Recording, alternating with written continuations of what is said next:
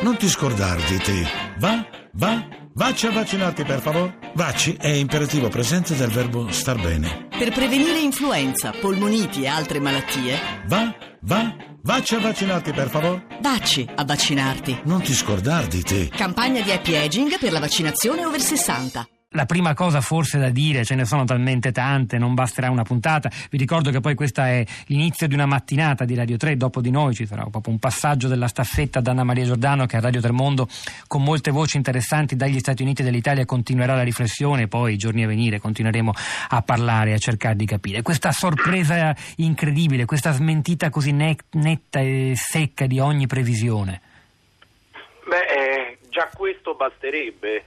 Anzitutto perché i sondaggisti americani si piccano da sempre di essere i più accurati e scientifici, fra mille virgolette, in assoluto del mondo. C'è realmente da questo punto di vista tutta una teologia che riguarda i sondaggi degli Stati Uniti e ne escono evidentemente con le ossa rotte. Fino a ieri tutti i giornali americani, tutti i media americani, ma veramente tutti, nessuno escluso, forse un po' il Los Angeles Times, eh, dobbiamo riconoscere Los Angeles Times di aver collocato Trump nel margine di errore, perlomeno.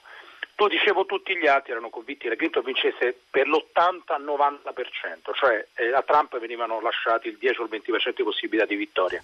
Evidentemente c'è stata la sottovalutazione non soltanto del fenomeno, ma questo è un altro discorso, da un punto di vista dei sondaggi per l'appunto, credere che alcune categorie demografiche fossero più importanti dei discorsi di classe.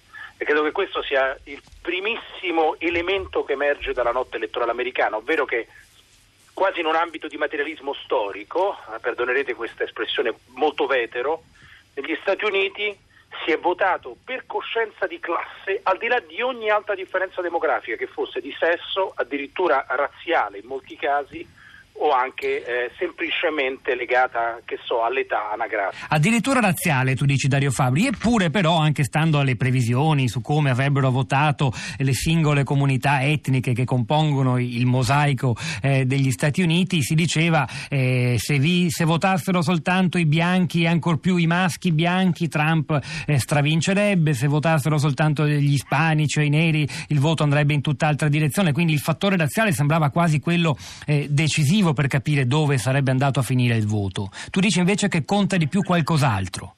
Nel senso che la scommessa di Trump, la scommessa scientifica di Trump, ed è per questo che la, la sua cavalcata sarebbe stata importante lo stesso, anche se avesse perso, era quella di ricordare ai partiti americani, perché Trump ovviamente non è parte di nessun partito. Eh, noterete come Trump anche questa notte nel suo discorso eh, di trionfo parli di movement, sono alla testa di un movimento, dice Trump, non appartiene al partito, cioè, evidente, Trump è stato democratico per una vita, è entrato nel partito repubblicano in queste primarie ed è tutto estraneo alla cultura liberista eh, interventista del partito repubblicano.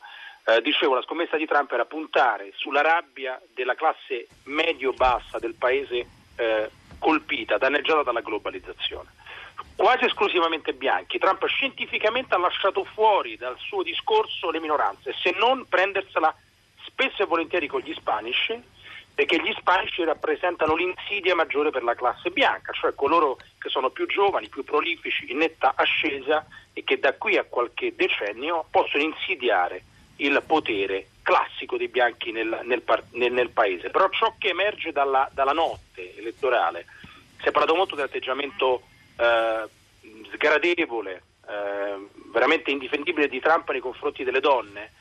Si aveva la, la convinzione, e su questo molti sondaggi sono crollati, che le donne non avrebbero mai votato in massa per Trump.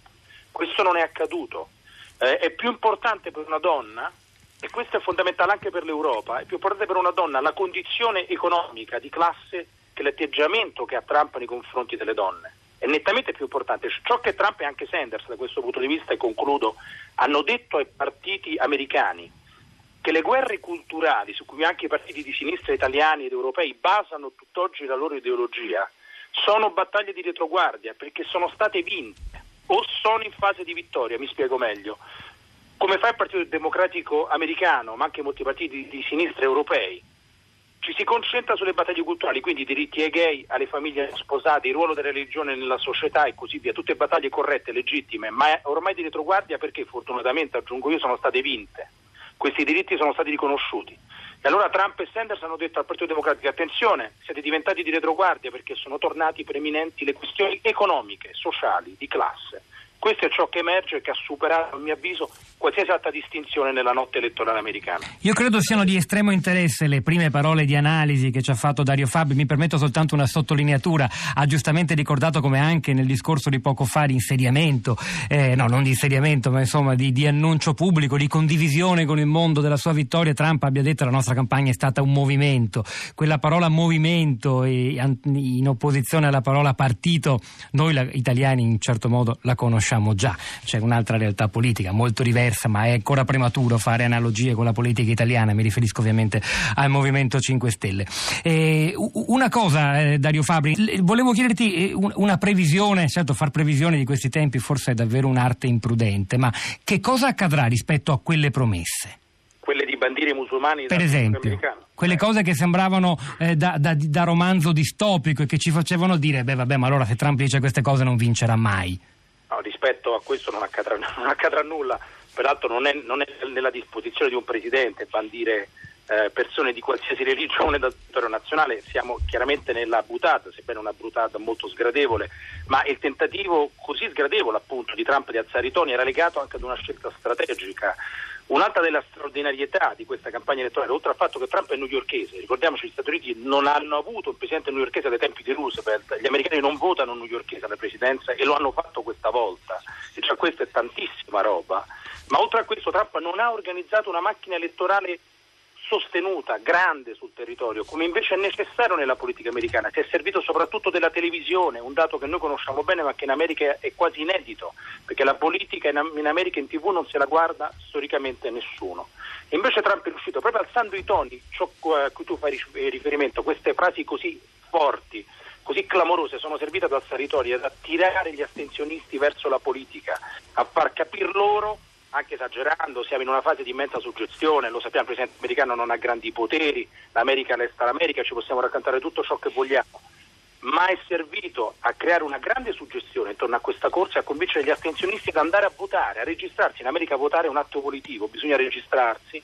Lo ha fatto senza generare sul territorio una macchina elettorale sufficiente per realizzarlo. Concludo soltanto, visto che tu giustamente Eh, ti stupivi, diciamo, per questa interpretazione marxista del pensiero di Trump, che ovviamente non è un pensiero marxista, eh, intendiamoci, quello di Trump. No, era una buttata anche la ma, mia, meno efficace no, ma, di ma, quelle di Trump. Diciamo. Ma, ma certamente, ci mancherebbe altro. Ma eh, per concludere voglio aggiungere questo: anche qui siamo davanti a un elemento storico fondamentale che nella storia dell'uomo è già capitato. Cioè gli Stati Uniti, che sono ovviamente la prima potenza del mondo e che hanno creato la globalizzazione per come la conosciamo, che non è nient'altro che sinonimo di Pax Americana. La globalizzazione, la globalizzazione nella sua dimensione strutturale è il controllo assoluto dei mari da parte degli Stati Uniti. Anche i romani, che crearono la prima globalizzazione, a un certo punto arrivarono a questa identica fase, cioè la capacità di mantenere militarmente la supremazia americana, eh, perdono, romana, e quindi la globalizzazione, ma si domandavano, lo facevano anche insigni giuristi latini: siamo i padroni del mondo ma non riusciamo a sfamare i nostri figli come vorremmo. E allora che cosa si fa? Ecco, il punto, i romani poi sarebbero proseguiti nella loro preminenza globale per altri secoli, forse questo non lo so, può capitare agli Stati Uniti per i prossimi decenni, ma è la stessa identica fase che vivono gli americani, in cui dominano il mondo, hanno creato la globalizzazione, appunto, che è il loro dominio del mondo attraverso il controllo degli oceani prima di tutto, e si chiedono: ma se la nostra classe media diventa più povera, che cosa si fa? E questo è il punto storico, il momento storico cruciale in cui sono arrivati gli Stati Uniti.